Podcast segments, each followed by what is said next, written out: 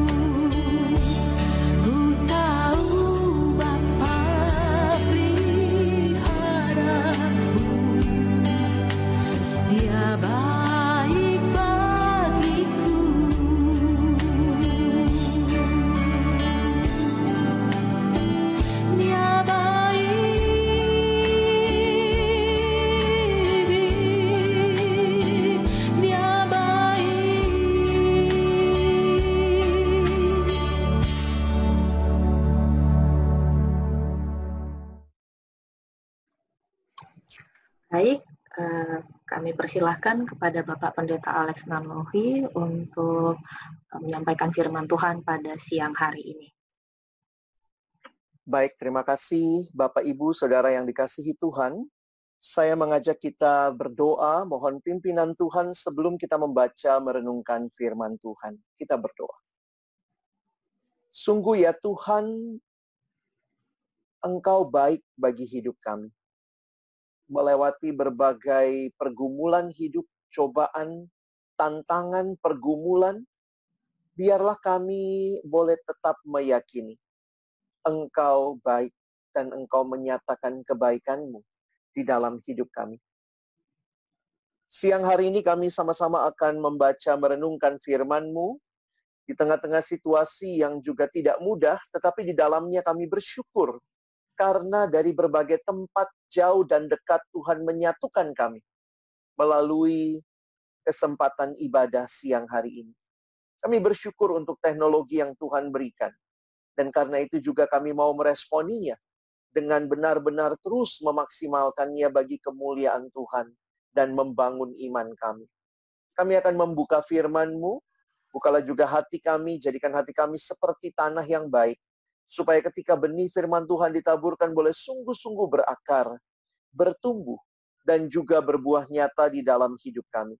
Berkati baik hambamu yang menyampaikan, setiap kami yang mendengar, Tuhan tolonglah kami semua agar kami bukan hanya menjadi pendengar-pendengar firman yang setia, tapi mampukan kami dengan kuasa dari rohmu yang kudus. Kami dimampukan menjadi pelaku-pelaku firman-Mu di dalam kehidupan kami.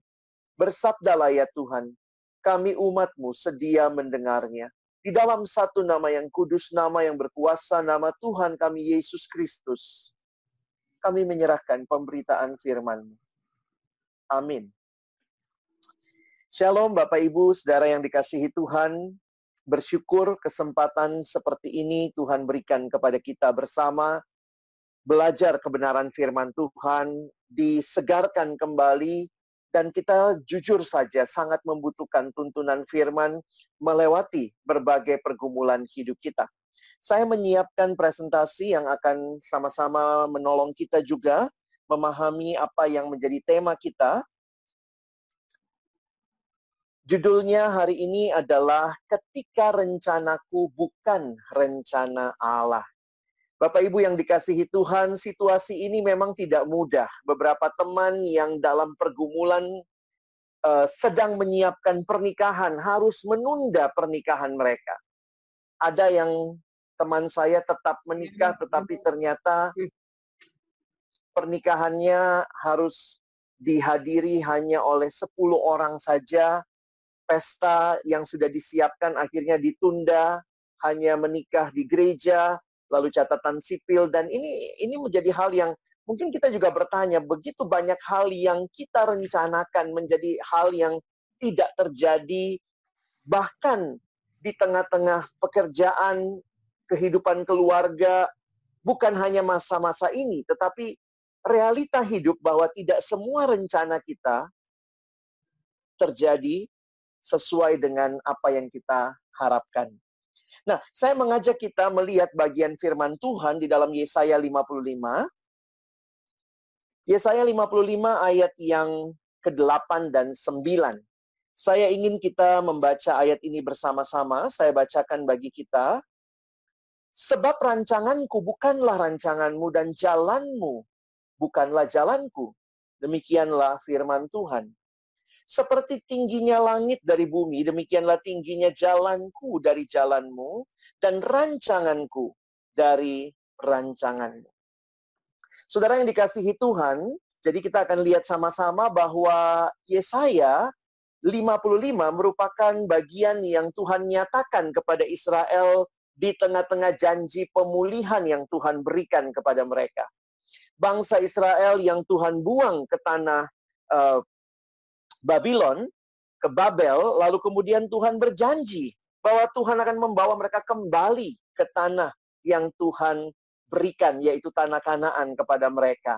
Dan di tengah-tengah situasi seperti itu, mungkin mereka bertanya bagaimana ini hal ini mungkin. Nah, teman-teman, Bapak Ibu Saudara yang dikasihi Tuhan, ayat ini konteks awalnya bicara tentang rancangan Allah, bukanlah rancangan kita. Nah, bagaimana mengerti ayat ini? Jadi kalau kita menggalinya ya eh, sebelum kita nanti pakai dalam konteks yang lebih luas, sebenarnya kata rancangan itu bukan baru muncul di Yesaya 55 ayat 8 dan 9. Tapi lihat next slide di dalam Yesaya 55 ayat yang ketujuh. Di dalam bagian ini dituliskan, baiklah orang fasik meninggalkan jalannya dan orang jahat meninggalkan rancangannya. Jadi sebenarnya waktu bicara rancanganku bukan rancanganmu di dalam ayat 8 itu mengacu dalam konteks Alkitab yang paling dekat adalah ke ayat yang ketujuh. Orang fasik meninggalkan jalannya, orang jahat meninggalkan rancangannya, baiklah ia kembali kepada Tuhan, maka ia akan mengasihaninya dan kepada Allah kita sebab ia memberi pengampunan dengan limpahnya. Tuhan sedang bicara perbedaan antara rancangan orang-orang yang jahat dan rancangannya yang sangat indah. Dan ayat ini sering kali kita pakai untuk melihat kondisi yang ada di sekitar kita, menegaskan kepada kita, menegaskan bahwa rancangan kita berbeda dengan rancangannya Tuhan. Bapak Ibu bisa lihat slide berikutnya, next ini menjadi satu realita karena Allah adalah pencipta dan kita adalah manusia ciptaan. Nah, ini perbedaan yang sangat mendasar. Allah pencipta, sementara kita adalah manusia yang diciptakan Allah. Dan Allah yang mencipta kita adalah next, Allah yang merindukan mengalami persekutuan relasi yang personal dengan setiap kita. Jadi saya pikir ini satu penghayatan yang harusnya Bapak Ibu Saudara dan saya kembali renungkan bahwa Allah kita bukan cuma Allah yang jauh di sana dan menciptakan kita lalu dia meninggalkan kita. Tetapi Allah yang mau memiliki relasi personal dengan kita. Karena itu, di dalam kekristenan ya, jadi kita coba baca dan membahas uh, hal ini dalam perspektif Kristen. Next slide. Bahwa manusia adalah ciptaan Allah. Ada ini menunjukkan bahwa manusia adalah makhluk yang perlu bergantung kepada Allah. Saya menuliskan di slide tanpa manusia, Allah tetap Allah. Tetapi tanpa Allah, manusia tidak ada apa-apanya. Saya pikir ini satu konsekuensi yang kita harus pahami sebagai ciptaan bahwa we are nothing without God. Kita itu menjadi eksis, eksistensi kita terkait kepada Allah pencipta kita. Nah, karena itulah mungkin kita di sinilah mulai coba masuk melihat tema kita. Menghayati Alkitab menyatakan kita ini cuma ciptaan, Allah yang mencipta, maka sebenarnya kita pun harus dengan rendah hati menyatakan bahwa sebenarnya apa yang sedang kita jalani ini bukan sekadar bukan sekadar rencana kita tetapi ini adalah rencananya Allah. Bapak, Ibu, Saudara, dan saya tidak sekadar menghidupi cerita kita, tetapi sebenarnya kita sedang menghidupi ceritanya Allah. Next slide. Maka kalau kita perhatikan bahwa manusia yang ciptaan Allah ini kemudian jatuh dalam dosa. Dan ada satu definisi dosa yang saya kutip dari seorang teolog bernama John Piper. John Piper mengatakan kalimat ini, bagi saya menarik sekali ya. Dosa adalah apa yang engkau lakukan ketika hatimu tidak puas dengan Allah. Dan sebenarnya, sejak di Taman Eden kita tahu, dosa manusia yang paling utama adalah manusia mau jadi Allah. Manusia mau untuk mengatur segala sesuatunya sendiri. Karena itu fokusnya dosa next. Fokusnya adalah aku. Manusia merasa next, I am everything. Akulah segala galanya. Jadi memang Bapak Ibu Saudara ini jadi realita yang sejak kejatuhan manusia ini selalu menjadi apa ya jebakan utama kita sehingga situasi-situasi yang sulit Nah, sekarang saya coba masuk kepada aplikasinya ya. Dalam situasi-situasi yang sulit, manusia pun secara tidak sadar mengulangi kejatuhan yang sama di Taman Eden, manusia mau menjadi Allah. Manusia merasa dia perlu pegang kontrol atas segala sesuatu. Yang kalau Bapak Ibu perhatikan, sebenarnya dalam realita kita ini cuma ciptaan, harusnya kita memberikan kesempatan memberikan satu ruang untuk Allah melakukan apa yang dianggapnya terbaik. Saya baca satu buku dan kemudian dari, buku itu saya dapat satu perspektif yang menarik tentang manusia. Kita ini manusia yang punya kemampuan untuk menalar sesuatu, untuk menggali sesuatu. Nah, itu kemampuan dasar manusia yang Tuhan ciptakan. Allah menciptakan kita dengan kemampuan itu kemampuan menalar, kemampuan menjelaskan, kemampuan melihat makna. Tetapi, nah ini yang kita mesti ingat, ketika manusia jatuh dalam dosa, maka keinginan itu pun menjadi keinginan yang melampaui seharusnya. Maksud saya begini, manusia sebenarnya makhluk yang harusnya tahu, menggali, belajar sesuatu, tetapi kemudian manusia melakukan itu dalam upaya menjadi Allah. Karena itu, rasa ingin tahu yang harusnya manusia hidupi menjadi rasa ingin tahu yang didasari saya ingin tahu segala-galanya sebagaimana Allah. Karena itu, dalam situasi-situasi hidup yang sulit, sering kali manusia sulit sekali untuk tunduk takluk kepada Allah karena keinginan kita untuk menjelaskan segala sesuatu. Jadi sebenarnya kita ini makhluk yang mau semuanya pasti. Semuanya pasti, semuanya terukur. Tapi realitanya hidup tidak selamanya berjalan sesuai kepastian rencana kita, sesuai dengan ukuran kita. Dan itu sebenarnya mengingatkan kita, we are nothing without God. Dosa membuat kita merasa kitalah segalanya. Sehingga kita pun mau bisa memprediksi semua hal. Manusia tidak suka sama misteri. Manusia tidak suka sama misteri, manusia selalu mau melihatnya dalam kepastian. Tapi sebenarnya hidup beriman sebenarnya adalah hidup yang tidak semuanya jelas pasti saat ini, tapi kita punya kepastian yang kekal, yaitu keselamatan dalam Kristus. Dan bagi saya ini satu ketegangan antara sesuatu yang sangat pasti dalam Kristus dan realita hidup yang terus-menerus kita harus bergumul dengan ketidakpastian. Dan di sinilah kita jadi sadar, iya ya, kita cuma manusia. Yang pasti itu sebenarnya hanya dari Allah. Kita butuh perspektif melihat hidup. Bapak, Ibu, dan saya perlu melihat hidup dalam perspektif yang tepat. Next slide. Saya tuliskan dalam slide ini ada satu kutipan yang saya senang karena dia mengatakan if you can't change your circumstance, change your perspective.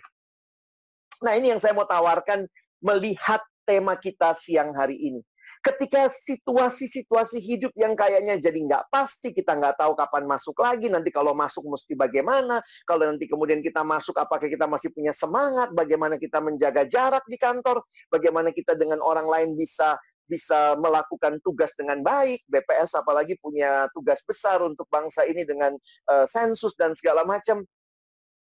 But still, kita tidak bisa mengontrol segala sesuatu. Karena itu saya ingin ingatkan lagi, if you cannot change your circumstance, maybe we need to change our perspective. Belajar melihat lagi dari sudutnya Allah. Karena ini bukan dari sudut kita. Kita kalau dari sudut kita, Tuhan saya nggak mau kayak begini. Saya maunya semuanya pasti. Tapi Tuhan memberikan kesempatan kepada kita belajar melihat bahwa engkau nothing without me. Belajar menerima misteri. Next. Saya tuliskan begini ya, Bapak Ibu bisa setuju atau tidak ya. Life is a beautiful mystery. Waktu kita masih kecil, kita terus mau jadi orang gede. Nanti waktu udah mulai besar, mau sekolah di mana, mau kemudian uh, kita pengennya semua tuh pasti. Tapi ternyata hidup nggak seperti itu ya. Ada misteri. Lalu kemudian kalau Bapak Ibu lihat ke belakang, kita nggak pernah dikasih tahu akan menikah sama siapa, kita nggak dikasih tahu akan punya anak berapa, kita nggak tahu nanti kita matinya akan seperti apa. Life is a beautiful mystery. Seolah-olah Allah mau mengatakan dengan kamu tidak tahu segala sesuatu, kamu akan bergantung kepadaku yang tahu segala sesuatu. Ketika semua hal sangat pasti dan jelas dalam hidup, jangan-jangan kita nggak lagi mencari Allah Jangan-jangan kita tidak lagi datang berserah kepada dia. Kenapa? Karena kita jatuh lagi dalam kesalahan Adam dan Hawa di Taman Eden. Berpikir, kitalah Allahnya. Life is a beautiful mystery. Waktu Bapak, Ibu, Saudara, dan saya meninggalkan satu bagian misteri itu, di situlah kita melihat itu bagiannya Allah. Dan ingat, Allah kita bukan Allah yang sembarangan. Saya menuliskan di sini, God is our loving heavenly Father. Bersyukur tadi lagu mengantar kita dalam perenungan ini mengatakan ku tahu Bapa peliharaku. Dan Bapa memelihara itu kita maunya sih ya hidup yang empang ya, enak dan gampang. Tapi realitanya seperti kata pujian tadi melewati berbagai pergumulan lewati lembah, cobaan, godaan. Tapi satu hal yang pasti, dia Bapa kita. Jadi memang e, penyakit manusia ini ya, kita tuh sering kali mencurigai Tuhan. Kita suka merasa nih Tuhan kayaknya lagi nggak baik nih sama gua nih. Kayaknya jadi Tuhan nggak becus banget begitu ya. Jadi kita merasa kitalah yang paling tahu seharusnya hidup kita bagaimana. Tapi di sini kita diingatkan, we are his children, kita anaknya loh. Kalau Bapak Ibu aja berjuang buat anak kita yang sudah punya anak, apalagi Bapak di surga yang mengasihi kita. Dia meratap, he weeps with us when we suffer. And he rejoices when we do what is right. Kadang-kadang kita pikir, Tuhan kok biarkan aku ngalami ini? Tuhan di mana? Tapi Tuhan ada dan dia sedang meratap bersama dengan kita. Dan itu satu hal yang saya pikir kekristenan tidak menawarkan kehidupan iman tanpa pergumulan. Tapi kekristenan menawarkan kehidupan iman kepada Bapa yang peduli kepada kita dan Bapa yang menyertai kita. Karena itu coba lihat slide berikut. Next. Rasa tenang kita, rasa aman kita, your rest is not to be found in figuring your life out jadi kadang-kadang kita pikir saya bakal tenang Tuhan kalau saya udah tahu semua hidup saya sampai akhir. No. Your rest is not to be found in figuring your whole life. But your rest, rasa tenang Bapak Ibu, rasa aman kita in trusting the one who has it all figured out for your good and for his glory. Dan siapa dia? He is our loving heavenly Father. Bapak Ibu jangan berpikir kalau saya tahu semua, semua pasti maka saya tenang. Ada banyak orang juga dalam kepastian nggak tenang. Tapi kita tenang. Karena kita tahu yang menyertai kita adalah Allah yang pasti dia pegang seluruh masa depan dan hidup kita. Kan itu Tuhan bilang, rancanganmu bukan rancanganku, jalanmu bukan jalanku, beda. Dan kita harus belajar menanti. Nah, di sinilah ya. Next slide. Tuhan akan membuat semua indah pada waktunya. He has made everything beautiful. Not in our time, but in His time. Seorang pengkhotbah besar abad 18, Charles Spurgeon mengatakan kalimat ini. Next slide. God is too good to be unkind. God is too wise to be mistaken. Tuhan itu terlalu baiklah untuk melakukan hal yang nggak baik gitu ya. Dia terlalu bijaksana untuk melakukan kesalahan. So when you cannot trace his hand, you can trust his heart. Kalau Bapak Ibu dalam hidup ini susah sekali, Tuhan kenapa hal ini terjadi? Kita nggak tahu, kita nggak bisa menjelaskan, tapi yang kita bisa tahu, kita bisa percaya dia Allah yang baik bagi kita. Karena itu sebagai aplikasi di tengah-tengah situasi seperti ini, sadarilah kita bukan Allah. Kita manusia. Karena kita manusia, kita butuh Allah. Kita butuh Allah yang kepadanya kita bergantung dan puji Tuhan Allah kita adalah Bapa yang kekal, yang mengasihi kita, yang berelasi dengan kita, yang menangis dalam tangisan-tangisan kita. dan yang bersuka cita ketika kita bersuka cita. Dan ini bukan hanya terjadi di dalam janji-janji surga, begitu ya Bapak Ibu ya. Tetapi ketika Yesus Kristus datang jadi manusia, Injil menjadi realita hidup. Berita sukacita itu bahwa Bapa mengutus anaknya diam bersama kita. Bahkan ketika Yesus naik ke surga, Roh Kudus diberikan tinggal dalam hati setiap kita yang percaya. Allah menyertai kita. Immanuel itu bukan isapan jempol. Kita masih diizinkan tinggal dalam dunia penuh penderitaan, penuh pergumulan, dan penuh ketidakpastian. Tapi kita punya pengharapan yang pasti karena kehadiran Allah. Dan mari kita bisa sama-sama terus berserah kepada Tuhan. Yesus sudah membuktikan bahwa dia peduli dengan pergumulan kita. Dia tahu pergumulan kita. Karena dia pernah jadi manusia sama seperti kita. Bapak Ibu yang kehilangan, Yesus pun pernah kehilangan. Ada kerabatnya yang meninggal, yaitu Yohanes Pembaptis. Yesus punya keluarga. Bapak Ibu yang punya pergumulan keluarga, Yesus pernah datang dan punya keluarga. Dan itu menjadi pergumulan yang juga bisa kita bawa kepadanya. Bahkan Yesus melakukan mujizat pertamanya di sebuah pernikahan. Ketika kita mungkin berkata, Tuhan kenapa pernikahanku tidak sesuai dengan apa yang aku pikirkan, tapi Tuhan hadirlah dan tolong aku.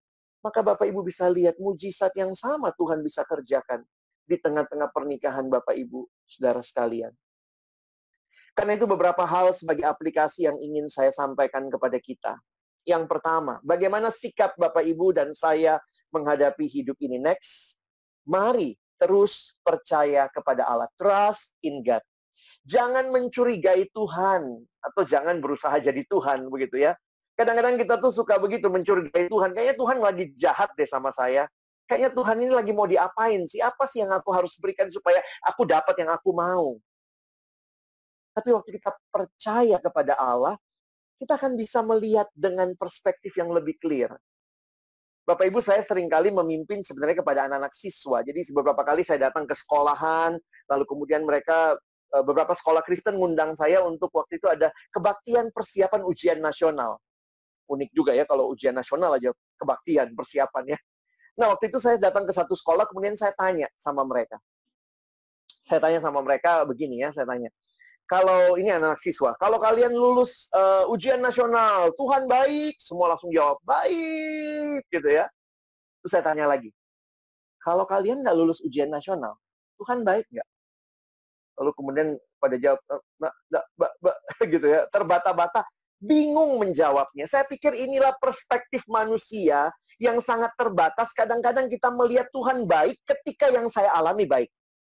Kalau saya alami jahat, lalu Tuhan jadi jahat. No. Percayalah, walaupun sangat rumit, sangat sulit, sangat jelek situasi yang Bapak Ibu dan saudara saya dan saya alami, tapi dia tetap Allah yang baik. Tetap Allah yang berkuasa. Kita mungkin belum bisa melihat seluruh rencananya.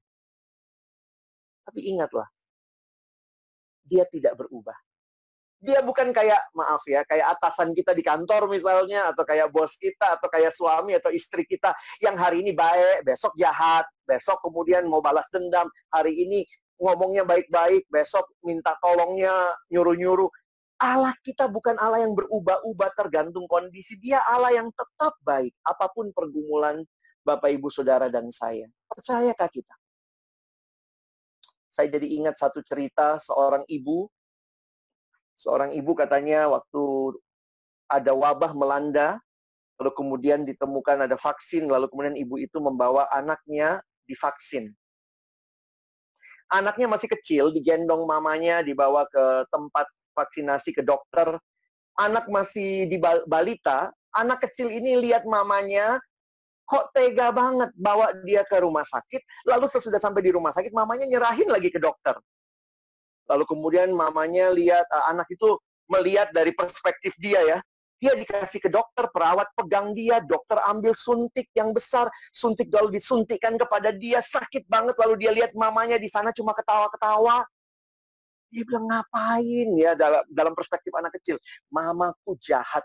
Luar biasa jahat mama kayak gini. Sakit ini. Lalu kemudian sesudah itu dia digendong, dibalikin ke mamanya. Anak itu marah, dia dia buang muka. Tapi mamanya terus gendong, terus tenangkan dia, nangis aja anaknya. Dan lebih lebih sedih lagi anaknya lihat, eh mamanya ngasih duit lagi sama tuh dokter gitu ya, yang udah nyakitin dia. Itulah perspektif anak kecil. Lihatnya cuman aku disakiti. Tapi ketika wabah itu sampai ke desa itu, ternyata anak ini selamat karena cuma dia yang menerima vaksin itu. Bapak Ibu Saudara, bagaimana perspektif kita?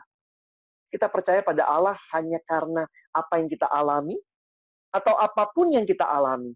Mari belajar percaya kepada Allah. Yang kedua, next, bukan hanya percaya, tapi saya juga pikir Tuhan tidak Tuhan peduli sama emosi-emosi kita. Karena itu be honest with God. Kadang-kadang memang kekristenan seolah-olah mengatakan apa pun yang terjadi Tuhan baik, Tuhan ada. Saya pikir jangan kemudian membuat kita menyepelekan emosi. Karena Tuhan sendiri melalui kitab Mazmur misalnya kita melihat sepertiga Mazmur itu isinya ratapan, keluhan. Tuhan bilang curahkanlah isi hatimu. Di dalam ketidakmengertian kita, di dalam keterbatasan mengetahui apa yang menjadi rencana Allah. Mari Bapak Ibu kita jujur di hadapan Tuhan. Kita berkata, Tuhan saya tidak mengerti, tapi saya mau belajar terus percaya. Saya pikir ini salah satu hal yang sulit ya. Tapi harusnya kita orang percaya bisa melakukan karena kita punya kekuatan dari Tuhan.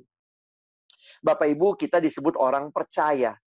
Tapi yang paling sulit memang dilakukan adalah percaya itu sendiri ya. We are believer, but the most important atau the most um, difficult things to do is to believe that God is in control. Dan terakhir, next slide. Mari terus belajar mengucap syukur. Saya pikir yang pertama kan percaya Tuhan, jujur di hadapan Tuhan dengan keluhan-keluhan kita, tapi kita datangnya kepada pribadi yang tepat, yaitu Allah kita, belajar menantikan Tuhan, dan mari belajar mengucap syukur. Tadi lagu pertama hari ini pas banget lagunya ya. Hitung berkatmu satu persatu. Lihat cara Allah sudah memberkatimu. Orang yang mengucap syukur itu apa sih? Next slide. Saya mengingatkan diri saya melalui slide ini, Orang yang terus mengucap syukur berarti dia memberikan kesadaran akan keterbatasan dirinya dan juga kebergantungannya kepada Allah. Next slide. God created humanity for gratitude. You exist to appreciate God. Next slide. Dengan belajar bersyukur, itu mengingatkan kita bahwa Allah mengontrol segala sesuatu. Ya, jadi mari Bapak Ibu belajar bersyukur. Karena kalau kita bersyukur berarti kan kita menyatakan terima kasih. Kalau kita menyatakan terima terima kasih itu bukan berarti sesuatu itu kita yang kita yang usahakan, tapi karena kita terima. Karena itu kita bilang terima kasih, gitu ya. Next slide. One of the main reason we trust God too little because we trust our own wisdom too much. Biarlah kita tidak menjadi orang yang lupa diri, lupa Tuhan, meragukan Tuhan. Tapi situasi sulit, krisis ini sebenarnya makin menajamkan kita. Siapa sih yang kita percaya? Karena itu saya menutup dengan slide ini, next. Selalu ada alasan bagi umat Allah untuk bersyukur di tengah segala perubahan yang terjadi. Apa alasannya? Waktu rencana kita tidak terjadi, kadang-kadang bingung mau bersyukur apa rencananya nggak terjadi. Tapi ucapan syukur terutama kita bukan karena apa yang kita rencanakan terjadi atau tidak, tapi karena ada Allah yang tidak berubah. Dan bukan hanya itu, dia Allah yang selalu hadir bagi umatnya. Ketika kita hari ini belajar tema ini, mari berseru kepada Tuhan. Tolong aku percaya engkau tetap baik. Meskipun situasi yang kualami belum bisa aku jelaskan, aku pun belum bisa melihat kebaikannya. Tapi dalam anugerahmu, engkau Allah yang tidak berubah dan engkau selalu hadir. Dan itu cukup bagiku. Life is a beautiful mystery. because God is the one who is in control. Amin. Mari kita berdoa. Tuhan terima kasih buat firman-Mu. Tolong kami bukan cuma jadi pendengar, tapi jadi pelaku-pelaku firman di dalam hidup kami. Tolong kami terus percaya kepadamu. Tolong kami jujur kepadamu. Dan tolong kami juga di dalam anugerahmu boleh mengalami keindahan bahwa syukur itu boleh kami naikkan karena engkau hadir. Kami bersyukur dalam nama Yesus kami berdoa. Amin.